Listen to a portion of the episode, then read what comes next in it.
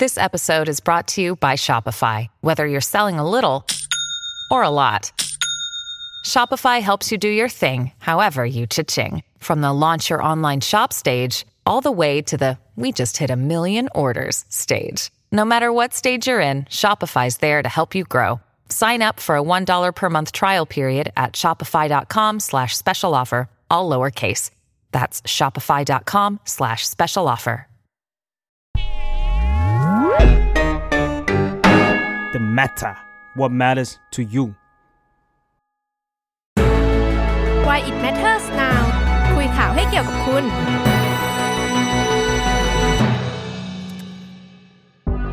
สวัสดีค่ะยินดีต้อนรับเข้าสู่รายการ Why It Matters Now นะคะ รายการที่จะมาคุยข่าวให้เกี่ยวกับคุณค่ะ อ้อยนะคะ content creator จาก The Matter ค่ะ สปายค่ะ นักข่าวจาก The Matter ค่ะ วันนี้ก็นึกครึ้มอยากจะแนะนำตัวขึ้นมานะคะ ก็กลับมาเอ่อเล่าข่าวประจำสัปดาห์ให้ทุกคนเหมือนเดิมนะคะทุกวันพฤหัสแบบนี้นะคะ เวลาประมาณหนึ่งทุ่มแต่วันนี้มาหนึ่งทุ่มครึ่งนะคะรับชมเราผ่าน 2 ช่องทางนะคะ นั่นก็คือในแฟนเพจ The Matter นะคะ แล้วก็ยังมีในช่องทาง YouTube The Matter ด้วยหากใครว่าหากระหว่างนี้ใครแบบรับชมในแฟนเพจแต่ว่ายังไม่ได้ไปติดตามเราใน YouTube นะคะ ก็ฝากไปติดตามเราในช่องทาง YouTube ด้วยนะคะส่วนข่าวในวันนี้อืมเข้าเรื่องเลยอย่างรวดเร็วนะคะวันนี้ทำเวลาใช่ส่วนข่าวในวันนี้นะคะ ก็เป็นเรื่องของกำไร EM อืมอืมอืมเรื่องเนี้ยเราว่าก็เป็นประเด็นที่เราคุยกันมาหลายครั้งแล้วเนาะเอาเข้าจริงใช่ใช่ใช่อืมแล้วจริงๆเรา เราว่าเพราะว่ามันมีกระแสหนึ่งขึ้นมาเว้ยหลังจากที่ถ้าใครติดตามคคดีจากคุณพิงกี้เนาะอืมดาราสาวก็มีอาจจะเป็นคดีเกี่ยวกับการช่อโกง หรืออะไรสักอย่างอ่าที่เกี่ยวกับ Forex forex TD เนาะแล้วก็วันนี้อ่าไม่ใช่วันนี้สิช่วงอาทิตย์ที่ผ่านมาก็มีการเหมือนแบบปลดได้อ่าเอ่อได้ปลดกำไร EM EM นะคะ แล้วก็ศาลมีคำสั่งปล่อยตัวชั่วคราว แล้วก็ปลดกำไร EM ผนวกกับซึ่ง วันนี้พอดีซึ่งเป็นเคสนะคะของพี่คุณลูกเกดนะคะชนทิชาแจ้งเร็วที่เป็นนักเคลื่อนนักเคลื่อนไหวทางการเมืองเนี่ยที่โดนคดีม .112 แล้วก็ศาลเนี่ยมีคำสั่งให้ปล่อยตัวชั่วคราว โดยวางเงื่อนไขให้ติดกำไร EM เหมือนกัน แต่วันนี้ก็ได้ปลดแล้วเช่นกันนะคะ ก็ทำให้แวดวงคนที่สนใจกระบวนการยุติธรรมแล้วกันเนาะ ก็หันกลับมาคุยถึงเรื่องกำไร EM กันมากขึ้น ว่าเอ๊ะตกลงแล้วเกณฑ์มันคืออะไรนะอืมการใช้มันเป็นยังไงนะอืมคดีไหนบ้างนะที่โดนหรือว่าฟังก์ชันของกำไร EM เนี่ยมันคืออะไรวันนี้เราก็เลยเหมือนจะมาคุยกันเนาะอืมใช่อืมซึ่งจริง ๆกำไร EM เนี่ยมันถูกเริ่มใช้ในไทยตอนปี 56 2556 นะคะ แล้วก็จริง ๆ ก็ใช้กับนักโทษแบบเขาก็จะมีเกณฑ์ของเขานะคะ ว่าเออคนไหนที่จะต้องได้ใช้กำไร EM เพื่อแบบ ต้องการที่จะลดความแออัดในเรือนจำอืมแต่ว่าในช่วงหลังๆ ก็อย่างที่พี่ย้อยเล่าเราจะเห็นว่ามันเริ่มถูกใช้กับนักโทษทางการเมืองแล้วซึ่งนักโทษทางการเมืองเนี่ยเราต้องมาร์กไว้ก่อนว่าหลาย ๆ คนคดียังไม่ได้ถูกตัดสินคือเป็นการปล่อยตัวใช่ประกันตัวอย่างเงี้ยอืมอืมมันก็เลยก็ก็ทำให้พอเรื่องของคุณพิงกี้ออกมามันก็เลยกลายเหมือนป็ประแบด็บเหมือนถูกเปรียบเทียบกันเออว่าใช่อ้าวแบบการใช้กำไรเนี่ยมันมันยังไงนะนะมากกว่าเออใช่กับนักโทษแบบไหน จริงๆเราก็แบบ จะพูดว่านักโทษเราก็ไม่อยากจะพูดเนาะเวลาเวลาพูดคำว่านักโทษทางการเมืองหรือว่าอือืมันมันเป็นนักโทษทางความคิดอะไรเงี้ยก็ก็ไม่ค่อยอยากจะพูดคำนี้เท่าไหร่แต่ว่านั่นแหละละไว้อ่าว่าว่าว่ามันเป็นแบบเข้าใจนั้นตรงนะกันคะ ก็สบายมีอะไรเพิ่มเติมไหมคะก่อนที่จะคุยกับแขกรับเชิญอ่าประมาณนี้ค่ะ เพราะว่าอืมก็ก็ อย่างที่เราไปว่าส่วนใหญ่ใช้กับนักโทษทางการเมืองแล้วก็อืมส่วนใหญ่ก็จะเป็นคดีหนึ่งหนึ่งสองอะถ้าเสริมอีกหน่อยอ่าถ้าพูดค112เรื่องนั้นนะคะ ก็วันนี้เราสองคนก็ไม่อาจจะตอบคำถามหลาย ๆ อย่างได้นะคะ เราก็เลยชวนนะคะพี่ลูกเกดมาคุยเลยนะคะ ลูกเกดนะคะชนทิชาแจ้งเร็วนะคะ มาคุยกันถึงหลักเกณฑ์การใช้แล้วก็ฟังก์ชันของกำไร EM นะคะอืมแล้วก็เหมือนมา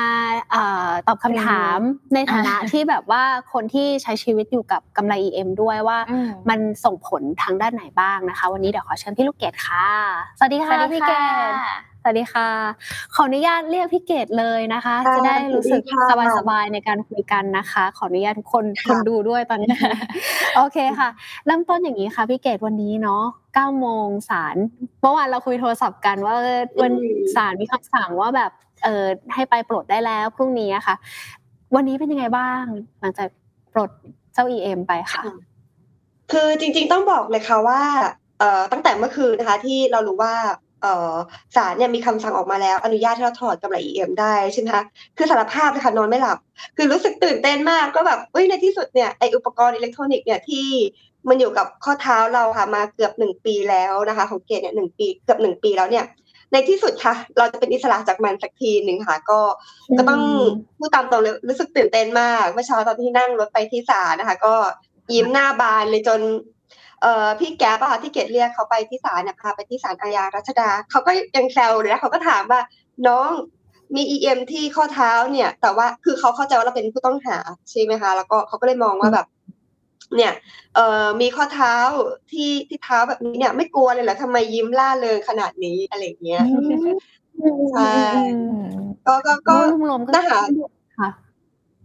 โล่คืองเนาะต้องบอกเลยว่าวัวันนี้แบบ เหมือนเราได้อิสระภาพของเรากลับคืนมาอีกครั้งหนึ่งอืมอืมแล้วก็จริงๆ ทีมเราทีมข่าวคันก็พอรู้เรื่องพี่เกดก็ก็ก็ดีใจไปด้วยเพราะว่าเพราะเหมือนทางเดอะแมทเทอร์เองก็คุยกับพี่เกดเนาะในเรื่อง ประเด็นเคยคุยกันเรื่องกำไรนี้ EM แล้วก็รู้สึกว่าเราก็รับรู้เรื่องราวของพี่เกดนี่แหละผ่านบทสัมภาษณ์ต่าง ๆ ผ่านสื่อต่างๆเนาะแล้วก็รู้สึกแบบโอเคแบบวันนี้สักทีเนาะอะไรอย่างเงี้ยค่ะ ก็เลยมีโอกาสดีด้วยที่แบบได้มาชวนพี่เกดคุยในวันนี้เนาะค่ะ แต่ว่าพอจะชวนคุยอะค่ะพี่เกดก็อยากจะพาย้อน ย้อนความทรงจำนิดนึงอ่าอ่าย้อนกลับไปวันแรกค่ะพี่เกดที่โดนที่โดนเอ่อให้ใส่กำไร EM ตอนนั้นอืมเป็นยังไงบ้างคะมีแบบพูดคุยกับศาลโต้แย้งอะไรยังไงบ้างไหมคะอืมค่ะก็เออจริงๆค่ะ ต้องต้องโหอย่าเล่าย้อนเท้าความไปไกลมากนิดหนึ่งนะคะ ทุกท่านต้องต้องขออภัยก็จริงๆเออ หลังจากที่เกดประกาศตัวค่ะว่าจะลงสสในนามพรรคก้าวไกลใช่ไหมคะหลังจากนั้นไม่นานเนี่ยอัยการนะคะก็มีคำสั่งฟ้องนะคะคดีราษฎรศาลนะคะในข้อหามาตรา112 หรือว่ากฎหมายหมิ่นประมาทกษัตริย์นั่นเองนะคะ ซึ่งในวันที่ 15 มีนาค่ะเกดก็ไปที่ศาลนะคะ ก็ไปรอลุ้นผลประกันตัวค่ะ โดยโดยโดยตามกระบวนการปกติแล้วนั่นแหละค่ะ แต่ว่าสารภาพเลยค่ะว่าณวันนั้นเนี่ยเราเองก็ไม่คิดนะคะว่าเอ่อ สุดท้ายศาลจะมีการกำหนดเงื่อนไขการประกันตัว ซึ่งหนึ่งในเอ่อเงื่อนไขการประกันตัวที่ศาลให้เรามาเนี่ยก็คือการติดกำไร EM นะคะ ซึ่งเอ่อในวันนั้นเนี่ยอืมเกตเองแล้วก็ทนายความค่ะก็มีการทำหนังสือนะคะทำหนังสือเป็นคำร้องคัดค้านไปที่ศาลค่ะว่า เราไม่มีความเอ่อประสงค์ที่จะติดกำไร EM เพราะหนึ่งเลยคือเราไม่ได้มีพฤติการของการหลบหนี เราไม่ได้มีพฤติการของการไปยุ่งเหยิงกับพยานหลักฐานต่างๆได้นะคะ แล้วก็ประการที่สองเนี่ยเกก็ให้เหตุผลในเรื่องของออหน้าที่การงานนะคะว่าเราเองเนี่ยมีที่อยู่เป็นหลักแหล่งมีหน้าที่การงานที่ค่อนข้างชัดเจน แล้วก็ปัจจุบันณวันนั้นเองเนี่ยก็ถือว่าเป็นว่าที่ผู้สมัครสสของพรรคก้าวไกลแล้วนะคะ ก็เราเองก็ต้องทำงานในพื้นที่เนอะคือ ในเมื่อการเลือกตั้งมันกำลังจะเข้ามาอีกแค่ไม่กี่เดือนหลังหลังจากนั้นนะคะ มันไม่มีเหตุผลที่เราจะต้องหนี นะคะหนีออกจากนอกออกออกนอกประเทศอยู่แล้ว ใช่ก็เลยเอ่อให้เหตุผลกับศาลไปนะคะแล้วก็จริง ๆ เกดจำได้ว่าวันนั้นเนี่ยเราก็ได้แนบเหตุผลในเรื่องของการเอ่อยินดีที่จะวางเงินประกันตัวเพิ่มอะค่ะใช่แต่ว่าสุดท้ายเนี่ยศาลก็ยกคำร้อง ก็เลยกลายเป็นที่มาว่าเราต้องใส่กำไร EM ในวันที่ 15 มีนาคมปีที่แล้ว ถ้าเราไม่ใส่ EM ในวันนั้นนะคะ หมายความว่า 15 มีนาคมเนี่ย เย็นวันนั้นเนี่ยแกต้องเข้าไปอยู่ที่เรือนจำเอ่อทันทสถานหญิงกลาง อันนี้คือที่มาที่ไปเนี่ยค่ะอืมคือจริงๆ ค่ะหลายคนอะ ต้องอันอันนี้คืออาจจะแบบเมาส์นิดหนึ่งคือหลายคนได้เนี่ยเลมันยบค่ะอกว่าเนี่ยผู้พิพากษาเขามีเมตตาการุณามากเลยนะที่ทำให้เออเราเนี่ยมีโอกาสได้ใส่กำไร EM แทนที่จะเข้าไปอยู่ข้างในเรือนจำใช่ไหมคะเดี๋ยวก็มานั่งนึก เอ๊ะสิ่งแบบนี้นี่มันเรียกว่าเมตตากรุณาได้จริง ๆหรอ ในเมื่อเอ่อในกฎหมายของบ้านเราเองอะค่ะทั้งกฎหมายรัฐธรรมนูญทั้งกฎหมายปวิอาญาเนี่ยเขาก็ระบุไว้ค่อนข้างชัดนะคะว่าเอ่อตัวคนที่เป็นจำเลยอะค่ะหรือว่าผู้ต้องหาเนี่ย ถ้ายังไม่มีคำพิพากษาค่ะ ให้สันนิษฐานไว้ก่อนว่าเป็นผู้บริสุทธิ์ใช่ไหมคะ แล้วก็อืมการที่จะควบคุมตัวต่างๆ เนี่ยสามารถเอ่อไม่ควรที่จะทำอะค่ะ ยกเว้นแต่เพื่อป้องกันการหลบหนีต่างๆ ประเด็นก็คือว่า อย่างกรณีของเกดอะค่ะแล้วก็ผู้ต้องหาในคดีทางการเมืองหลายๆคนเนี่ย ที่ไม่ได้มีพฤติการในการหลบหนีนะคะ แถมอย่างของเกดเนี่ยต้องเรียนตามตรงเลยว่าเกดเนี่ยเป็นคนโทรจี้นะคะทั้งตำรวจที่ปอทแล้วก็อัยการด้วยซ้ำว่าพี่คะเมื่อไหร่จะฟ้องคดีคะอยากจะรีบเคลียร์คดีให้เสร็จอ่าฮะแต่คือค่ะเนื่องจากพฤติการของนี้เนี่ยเรามันชัดแล้วว่าเราไม่ได้หลบหนีใช่ไหมคะหรือว่าไม่ได้มีอืมนัยยะของการหลบหนีใดแต่ว่า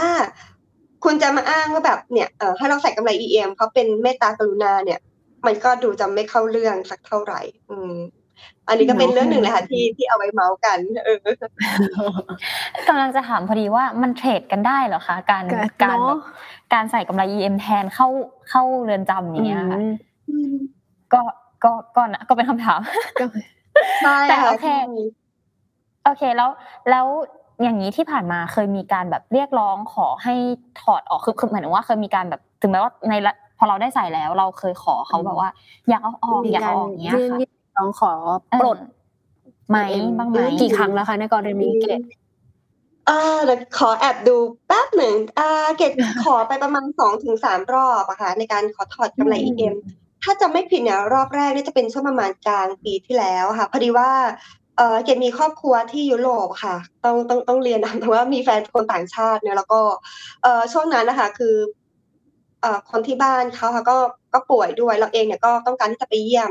เอ่อพ่อของแฟนค่ะที่ที่ยุโรปด้วยก็เลยตัดสินใจเนี่ยทำเรื่องขอที่ศาลไป แล้วก็ยื่นคำร้องไปแล้วก็เอ่อมีการเสนอด้วยค่ะว่ายินดีที่จะวางหลักทรัพย์ถ้าเกิดจำไม่ผิดเนอะหรือว่าถ้าศาลเนี่ยอยากให้เอ่อกำหนดเงื่อนไขอย่างอื่นเพิ่มเติมในช่วงที่เราไม่อยู่อะค่ะก็ ก็ยินดีค่ะ แต่สุดท้ายศาลยกคำร้อง อันนี้คือรอบแรก เอ่อหลังจากนั้นนะคะ น่าจะเป็นช่วงประมาณ ประมาณกันยาตุลาถ้าเกิดจำจำช่วงเวลาเดือนไม่ผิดนะคะ ประมาณช่วงปลายปีกันยาตุลาค่ะ เกดได้ยื่นคำร้องนะคะ ไปอีกประมาณสองรอบ ถ้าจะไม่ผิดเนอะเออประมาณสองรอบค่ะ โดยให้เหตุผลในเรื่องของหน้าที่การงานนะคะ ก็ตอนนั้นเนี่ยเออเกดได้รับเชิญให้เป็นวิทยากรค่ะ ไปบรรยายที่ต่างประเทศ เพื่อพูดเรื่องประชาธิปไตยในเอเชียค่ะ แต่ว่าสุดท้ายเนี่ยศาลก็ยกคำร้องเหมือนเดิมใช่ อืมอืมแล้วเท่าที่ผ่านมาค่ะ พี่เกมเหมือนสักครู่พี่เกดก็พอเกริ่นเกรินมาแล้วเนาะว่า โดยเฉพาะเราพยายามจะยื่นร้องเพื่อ ด้วยเหตุผลหน้าที่การงานของเราเนาะด้วยการที่เป็นตอนนี้ก็เป็นว่าที่ผู้สมัครสสของพรรคก้าวไกลแล้ว ในประเด็นตรงนี้หน้าที่การงานเรากับการที่เรายังมีเอ่อกำไร EM ติดอยู่เนี่ยมันมันส่งผลกระทบในแง่ไหนไหมคะเวลาเราลงพื้นที่ไปประชาชนมองอะไรเงี้ยคือเรื่องราวเหล่านี้มันเกิดขึ้นไหมคะพี่เกดโอ้เกิดขึ้นเยอะมากค่ะ คือจริงๆเนี่ยถ้าหลายคนที่ตามในช่องทางโซเชียลมีเดียเกตอะค่ะแล้วก็เอาข้อจริงเกตก็เชื่อว่า ผู้พิพากษาหลายคนเนี่ยที่ติดตามในโซเชียลมีเดียเกตก็คงจะเห็นเป็นประจำว่าเกตวิพากษ์วิจารณ์เรื่องของการติดกำไรค่ะ EM ให้กับผู้ต้องหาในคดีทางการเมือง แล้วก็ที่สำคัญเลยคือการติดให้กับเอ่อผู้ต้องหาหรือจำเลยที่ยังไม่มีคำพิพากษามาโดยตลอดนะคะประเด็นก็คือว่ามันกระทบกับหน้าที่การงานเยอะมาก คืออย่างช่วงที่ผ่านมาค่ะเกต เป็นนักกิจกรรมด้านสิทธิมนุษยชนใช่ไหมคะแล้วเราเองเนี่ยก็ต้องเดินทางค่อนข้างเยอะมาก ต้องเดินทางทั้งไปต่างประเทศ แล้วก็เดินทางภายในประเทศนะคะเพื่อไป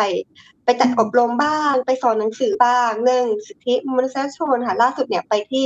ปัตตานีค่ะแต่สุดท้ายเนี่ยพอเราใส่กำไร EM เราไม่สามารถที่จะบินได้ นั่นหมายความว่าคือถ้าเออเกดใส่ EM ใช่ไหมคะแล้วเกต้องเดินทางไปสอนหนังสือที่ปัตตานีเนี่ย เกดต้องนั่งรถไฟค่ะ จากกรุงเทพไปที่หาดใหญ่แล้วก็ต่อรถไปที่ปัตตานี ใช้เวลาประมาณหนึ่งวัน ในการเดินทางจากกรุงเทพไปปัตตานีขากลับอีกหนึ่งวันค่ะนั่นหมายความว่าเกดเสียไปแล้วสองวัน เออ แล้วหลายคนทราบใช่ไหมคะว่ารถไฟไทยก็ล่าช้าเลทเป็นประจำเป็นปกติของเขามากซึ่งมันเลยทำให้เอ่อมันกระทบกับเรื่องของหน้าที่การงานเรื่องของการเดินทางเยอะมาก อันนี้เรื่องแรกนะคะเรื่องที่สองในฐานะที่เป็นว่าที่ผู้สมัครสสอะค่ะเอ่อ ทุกครั้งเวลาที่เราลงพื้นที่เนี่ยเราก็พยายามที่จะเอ่อปิดบังหมายถึงว่าคือซ่อนตัวกำไร EM ไว้เนอะก็คือใส่กางเกงขายาวคอยคอยบังไว้อะค่ะ แต่ว่าในความเป็นจริงค่ะพ่อแม่พี่น้องในพื้นที่ปทุมธานีหลายคนที่เห็นข้อเท้าเห็นกำไร EM อะค่ะ ก็อาจจะรู้สึกหวาดกลัว รู้สึกแบบไม่มั่นใจ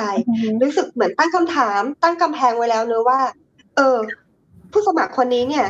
เป็นคนที่กระทำความผิดมาหรือเปล่าหรือว่า เป็นคนไม่ดีหรือเปล่า เป็นอาชญากรหรือเปล่า เขาถึงใส่กำไร EM ไว้ที่ข้อเท้า เพราะเราต้องยอมรับเนอะว่าในปัจจุบันนะคะ EM เองเนี่ยก็ถึงแม้ว่ามันจะถูกเข้ามาในประเทศไทย ถ้าเกิดจะไม่ผิดเนี่ยน่าจะเกือบประมาณเกือบสิบปีแล้วล่ะ แต่ว่ามันยังเป็นเรื่องใหม่มาก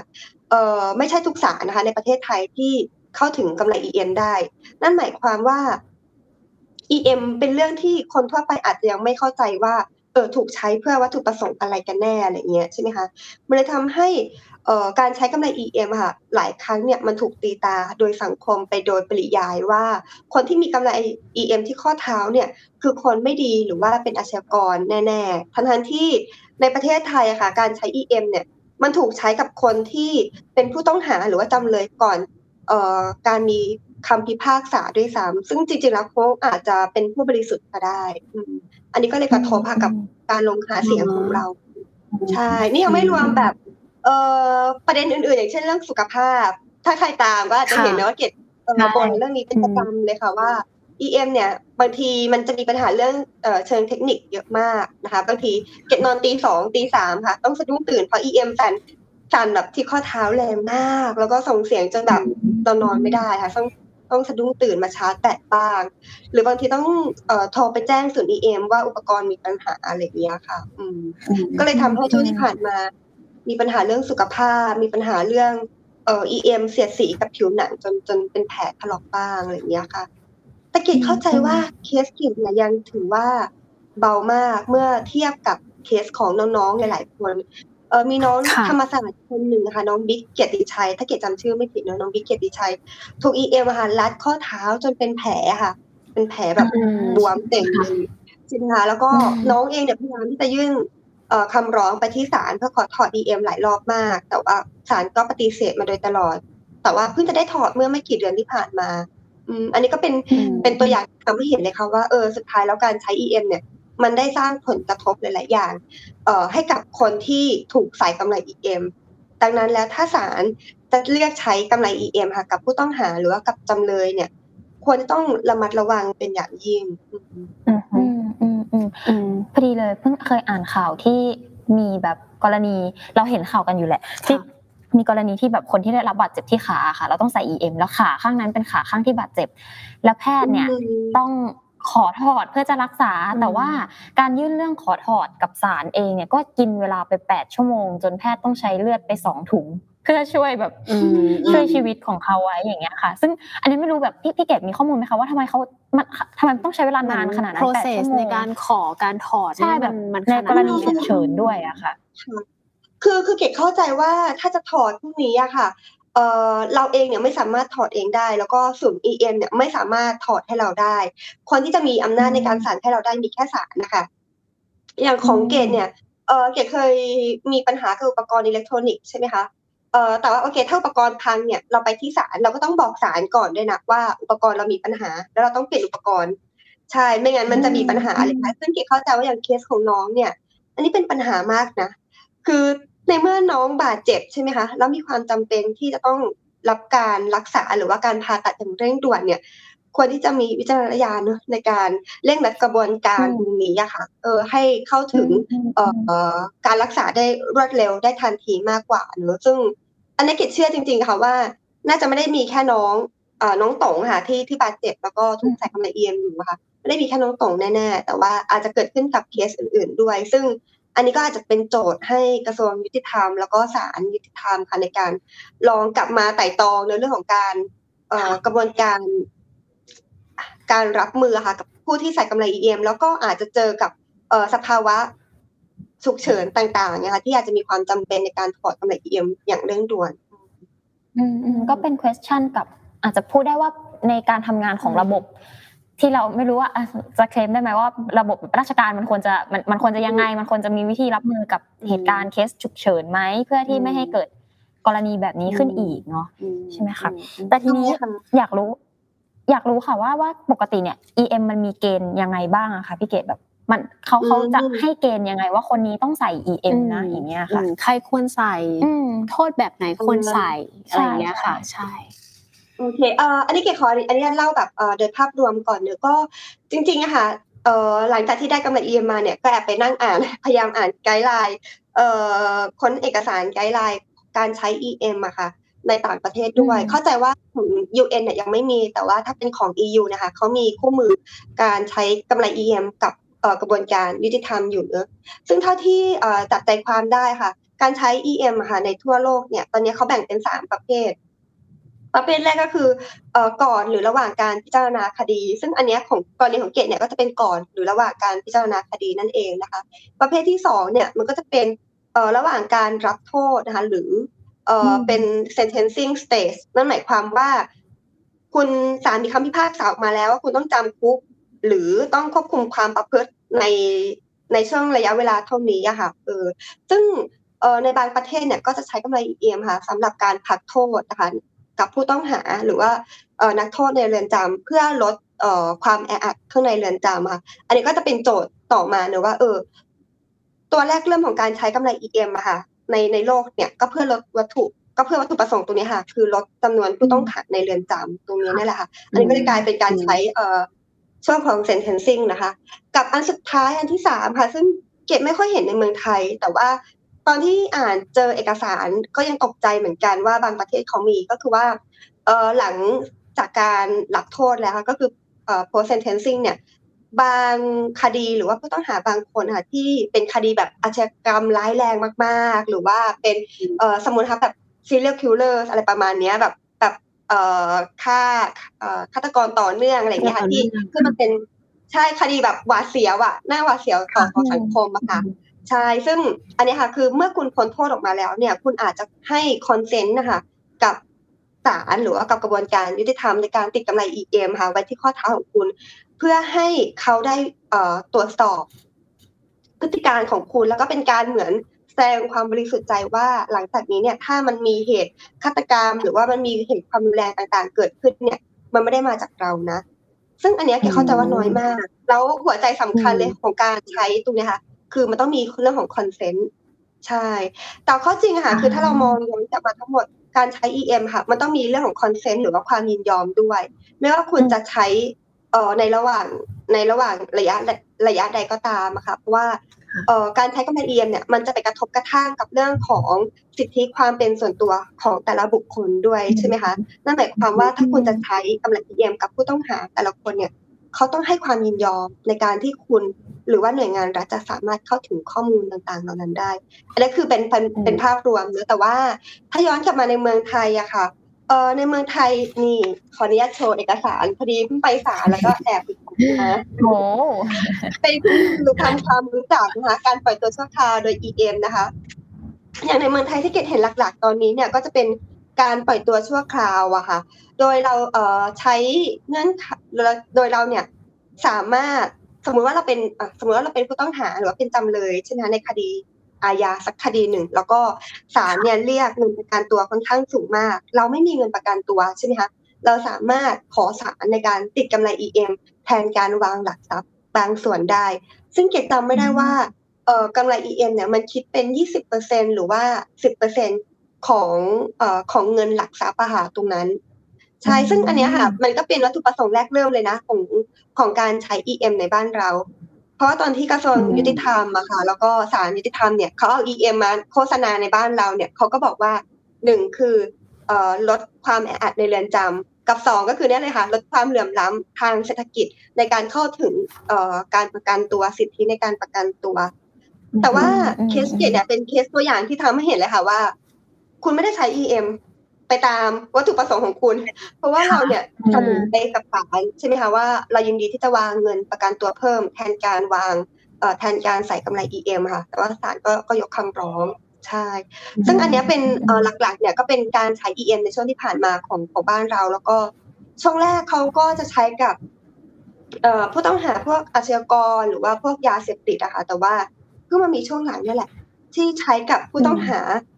ในคดีทางการเมืองหรือว่าคดีที่เกิดขึ้นจากการชุมนุมการแสดงความคิดเห็น ซึ่งขอย้ำอีกรอบนะคะว่ามีแค่ประเทศไทยนะคะในปัจจุบันที่ใช้กำไร EM กับผู้ต้องหาในคดีทางการเมืองเหล่านี้นะคะ เกตมีโอกาสได้ประชุมกับทาง UN อย่างเงี้ยแล้วก็เพื่อนๆ NGO หลาย ๆ ประเทศนะคะก็ ทุกประเทศตกใจมากค่ะ ที่ไทยยังใช้กำไร EM เนี่ยกับผู้ต้องหาในคดีทางการเมืองตรงนี้อยู่อืมซึ่งต้องต้องบอกเลยค่ะว่ากลับมาสู่คำถามที่บอกว่ามีเกณฑ์ไหม ก็ต้องบอกตามตรงว่า เราไม่เห็นเกณฑ์เลยนะของการใช้ EM ในบ้านเราว่าสุดท้ายแล้วคุณเลือกยังไงคดีแบบไหนที่ที่สามารถใช้ได้กันแน่อืมค่ะ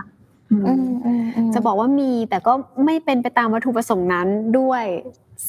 คือคือเหมือนใช่อาจจะมีใช่แต่ว่า ใช้ได้จริงไหมอีกเรื่องหนึ่งอ่านะคะ ก็ก็ใช่คลาสสิกเนาะเรื่องแบบนี้ในประเทศเราค่ะนั่นแหละอย่างใช่อย่างที่อ้อยก็มาจะถามพี่เกดเลยว่าเอ้ย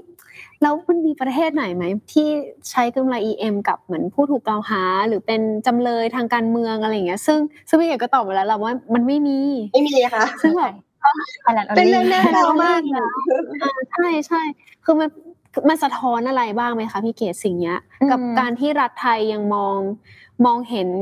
อ่าจำเลยที่ทางการเมืองทางการเมืองเนาะแล้วก็ต้องต้องคุมอิสรภาพเขาด้วยด้วยการเอ่อใช้กำไร EM อะไรเงี้ยมันมันสะท้อน ความคิดหรือว่า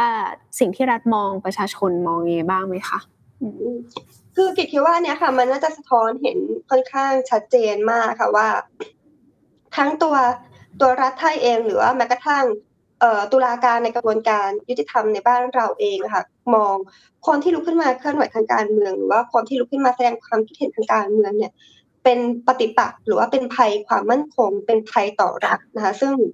มันเป็นเรื่องน่าเศร้ามาก ถ้าคุณลองคิดภาพนะสมมติว่าคุณอยู่ในเอ่ออยู่ในสนามแข่งสักสนามหนึ่งใช่ไหมที่กำลังกำลังกำลังแข่งกีฬาอะสมมติแข่งฟุตบอลกันใช่ไหมคะสองทีมแข่งฟุตบอลกัน แต่ว่ามันมีคนตรงกลางค่ะกรรมการเนี่ย ที่เขาไม่ได้ไม่ได้ยืนอยู่ตรงหลักการจริง ๆ ค่ะ แต่เขาเลือกที่จะเอ็นเอียง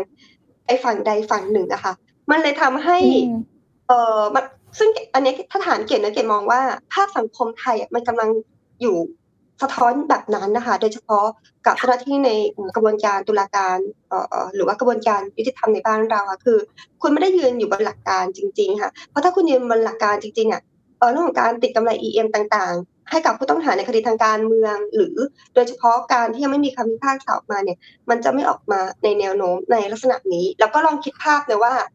อย่างที่เกบอกเลยค่ะว่า เรายื่นคำร้องต่อศาลเนี่ยไปหลายรอบมาก โดยให้เหตุผลเรื่องของการทำงานใช่ไหมคะ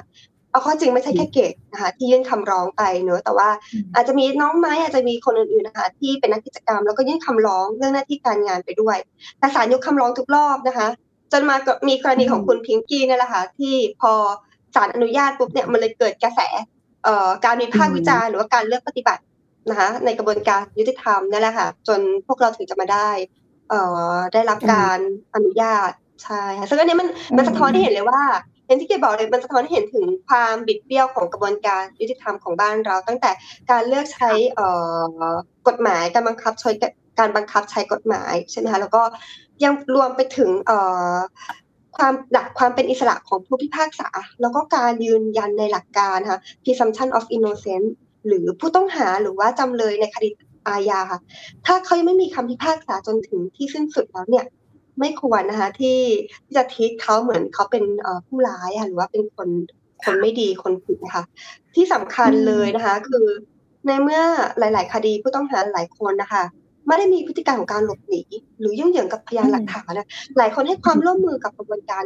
ค่อนข้างดีมาก หลายคนที่คือแบบโทรตามเจ้าหน้าที่อะค่ะอายการโทรตามตำรวจเนี่ยว่าให้รีบมาดำเนินคดีอะไรอย่างเงี้ย คือมันเลยไม่มีเหตุผลอะไรแล้วค่ะในการ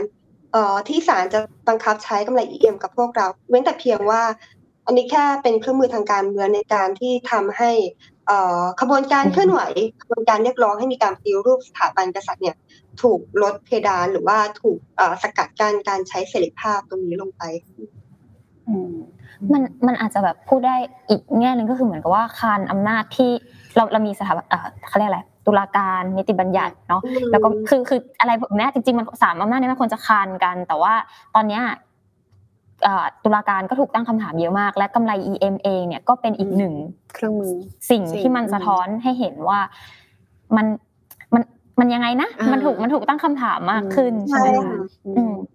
ใช่ซึ่งเอาเข้าจริงแล้วอะค่ะแกจะขออนุญาตเสริมอีกอีกเรื่องหนึ่งคือเอาเข้าจริงแล้วว่าอันนี้อาจจะย้อนมาประเด็นเรื่องของน้องตะวันกับน้องแบมด้วย แล้วก็เพื่อนๆเราหลายหลายคนที่ยังอยู่ข้างในเรือนจำอะค่ะคือค่ะหนึ่งในปัญหาเลยที่ทำให้กระบวนการเคลื่อนไหวในช่วงที่ผ่านมาเนี่ยอาจจะดูซบเซาลงไปบ้าง ซึ่งหนึ่งในปัจจัยเลยค่ะที่เอ่อที่เป็นเหมือนภัยคุกคามเร่งด่วนของพวกเราก็คือ การกำหนดเงื่อนไขประกันตัวที่ไม่ได้สัดส่วนนะคะ เออจริงๆแล้วเนี่ยถ้าในดูถ้าเราดูตามปวิอาญาค่ะเขาก็จะพูดถึงเรื่องของการที่ศาลเนี่ยสามารถ โอเค ใส่กำไร EM ได้ใช่ไหมคะแล้วก็อาจจะกำหนดเรื่องของเงื่อนไขประกันตัวที่มันเกี่ยวข้องกับเรื่องของที่อยู่ เอ่อหรือว่าการเข้าออกเคหสถานต่างๆ เนี่ยก็คือเพื่อป้องกันเรื่องของการหลบหนีหรือว่าการยุ่งเหยิงกับพยานหลักฐานใช่ไหมคะแต่ว่าอืมในคดีทางการเมืองจำนวนมากค่ะ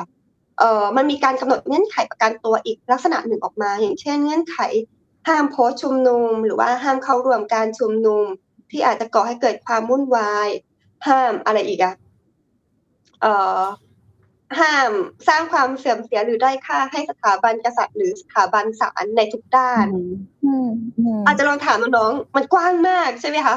แล้วถ้าเราลองฟังดูคร่าวๆเนี่ย เราสงสัยใช่ไหมว่าแบบ เออแล้วกูอืมพูดอะไรได้บ้างไหมใช่ไหมคะใช่ค่ะซึ่งใช่ใช่เกดเชื่อจริงๆว่าอันเนี้ยค่ะมัน มันกลายเป็นปัญหามากๆเลย คืออย่างเกดเองเนี่ยเกดมีเงื่อนไขเอ่อประกันตัวค่ะ ที่มันไม่ได้สัดส่วนแบบเนี้ยทุกอันแล้วค่ะ ยกเว้นเอ่อ house arrest ค่ะที่ที่ไม่ได้นะแต่ว่าอันอื่นเนี่ยมีหมดแล้วห้ามวิห้ามสร้างความเสื่อมเสียโดยค่าสถาบันศาลก็ได้มาแล้ว สถาบันกษัตริย์ก็ได้มาแล้ว ห้ามโพสต์ชวนเอ่อคนไปร่วมชุมนุมก็มีมาแล้วอะไรอย่างเงี้ยค่ะ แต่ว่าสิ่งที่มันเกิดขึ้นก็คือว่าเงื่อนไขประกันเหล่านี้ค่ะ มันทำให้เราเองเนี่ยเอ่อมีความไม่มั่นใจหรือว่ามีความ กังวลตลอดว่าเราสามารถใช้สิทธิและเสรีภาพในการแสดงออกของเราได้มากน้อยแค่ไหน อันนี้เรื่องแรกเลยอืมซึ่งมันกระทบกับเรื่องอืมสิทธิและเสรีภาพในการแสดงออกค่ะก้อนใหญ่ของเราเลยเนอะกับก้อนค่ะที่สองเลยค่ะคือว่ามันถูกใช้เป็นเครื่องมือทางการเมืองค่ะ ในการที่จะปิดปากประชาชน หรือว่าปิดปากนักกิจกรรมที่ออกมาเรียกร้องเอ่อหรือว่ายังมีบทบาทในการเคลื่อนไหว เราเห็นเลยค่ะว่าในช่วงที่ผ่านมาเนี่ยการกำหนดเงื่อนไขเอ่อประกันตัวที่ไม่ได้สัดส่วนแบบนี้เนี่ย มันจะพ่วงมาอีกอันหนึ่งเป็นเทรนด์เลยก็คือการเอ่อไต่สวนถอนประกันนักกิจกรรมโดยเฉพาะคนที่ยังมีบทบาทในการเคลื่อนไหวเนาะซึ่งที่ผ่านมาเนี่ยก็จะมีเคสน้องเกตน้องทานตะวันใช่ไหมคะแล้วก็เอ่อน้องทานตะวันเนี่ยจริงๆศาลนัดไว้ ถ้าเกิดจะไม่ผิดหนึ่งมีนาเนอะแล้วก็มีน้องใบปอค่ะแล้วก็คนอื่นๆเนี่ยที่เคยเป็นแกนนำค่ะในช่วงที่ผ่านมาเนี่ยที่เคยเข้าไปอยู่ข้างในเรือนจำหลายคนก็ เกิดขึ้นเพราะเอ่อถูกถอนประกันเนี่ยแหละค่ะถูก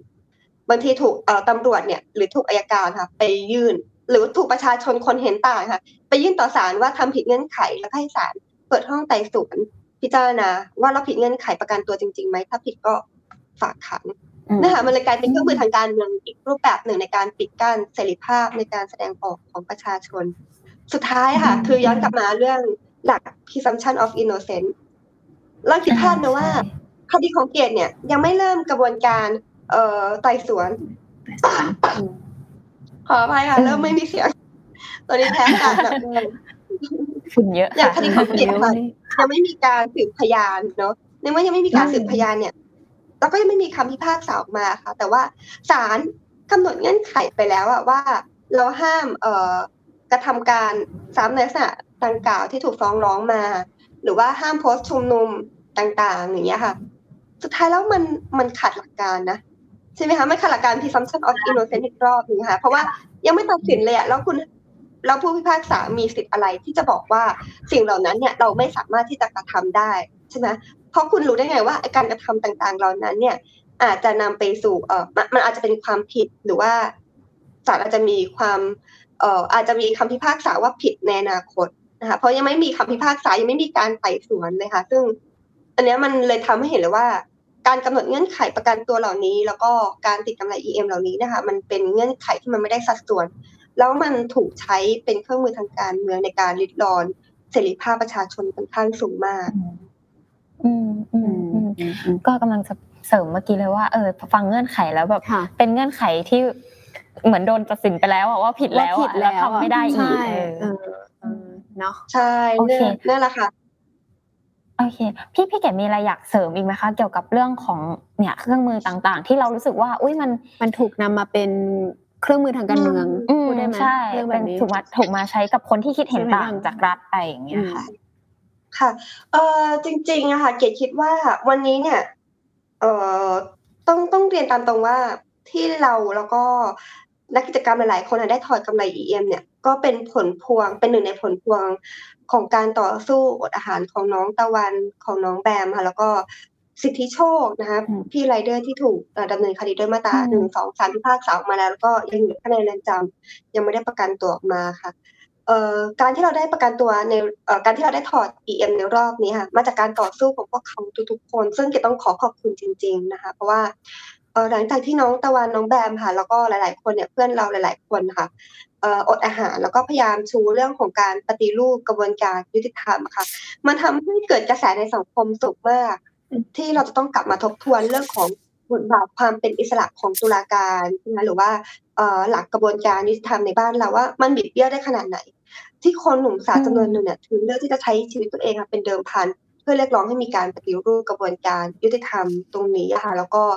มันเลยนำมาสู่เอ่อกระแสการวิพากษ์วิจารณ์ กระบวนการการเรียกร้องกระบวนการยุติธรรมที่มีการปฏิรูปมาโดยตลอดแล้วก็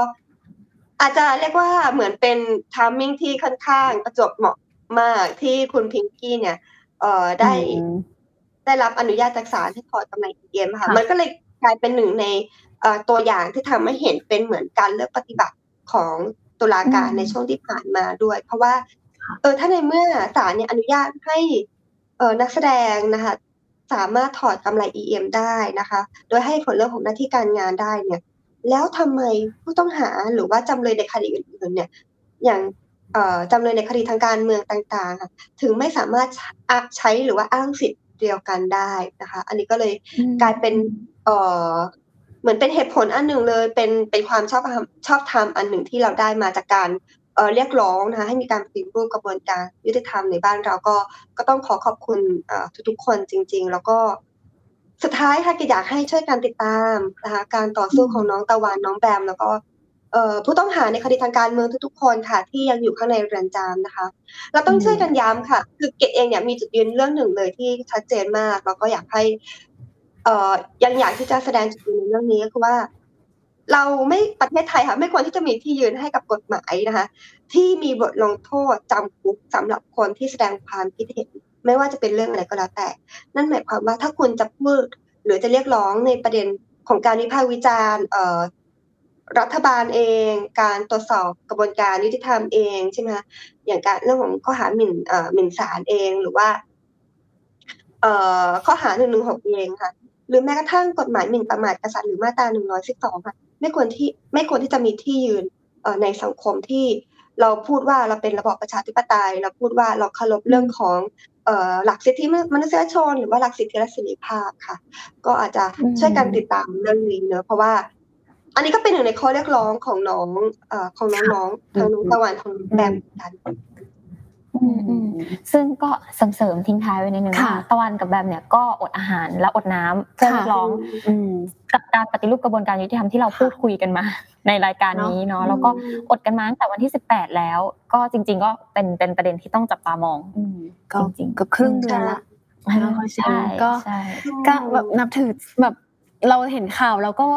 รู้สึกหลาย ๆ อย่างไปไปด้วยกับกับกับเหตุการณ์นี้นะคะ น่าจะประมาณนี้วันนี้ใช่วันนี้ประมาณนี้ขค่ะอบคุณพี่เกดมากๆนะคะ วันนี้แบบขอบคุณมากๆนะคะไม่สบายด้วยขอบคุณมากๆไม่สบายด้วยขอบคุณสู้ชีวิตค่ะยังชวนคุยแล้วก็จริงๆต้องขอบคุณเ The Matter ด้วยนะคะค่ะขอบคุณ The โอ Matter เคด้วยเหมือนกันเพราะว่าจริงๆแล้วหนึ่งในรูปที่ The Matter ถ่ายให้เนี่ยเอ่อเกี่ยวกับข้อเท้ากำไรดีเยี่ยมค่ะก็เป็นหนึ่งในรูปที่เกดใช้งานเยอะมากเราไป เป็นเอ่อวิทยากรเป็นสปีกเกอร์ให้ UN หรือว่าสถานทูตต่างๆ ก็จะโชว์รูปนั้นค่ะขอบคุณจริงๆค่ะวันนี้ขอบคุณพี่เกดนะคะ แล้วก็เอ่อพี่เกดฝากไปแล้วเนาะให้ติดตามเอ่อการเคลื่อนไหวของตะวันแบมอะไรต่อไปก็ ติดตามได้ทาง The Matter นั่นแหละ แล้วก็ฝากเลย เพราะว่าเราก็ยังเป็นหนึ่งในเรื่องที่เราก็อัปเดตอยู่ตลอด อัปเดตอยู่ตลอดนะคะ แล้วก็ตั้งใจที่จะทำให้ทุกคนจริงๆนะคะ ก็ฝากรายการ The Matter ด้วยนะคะ The Matter ว่าว่าอี The Matter นะคะว่าอินชัสนา รวนค่ะรวนไปแล้วนะคะวันนี้หลายหลายงานจะฝากติดตามนะคะว่ารายการนะคะว่า It Matters Now นะคะได้ทุกวันพฤหัสนะคะ ประมาณหนึ่งทุ่มนะคะติดตามได้ ทุกช่องทางของ The Matter ค่ะ วันนี้อ้อยสปายนะคะแล้วก็พี่เกดลาไปก่อนนะคะ สวัสดีค่ะ สวัสดีค่ะเอ่อสวัสดีค่ะ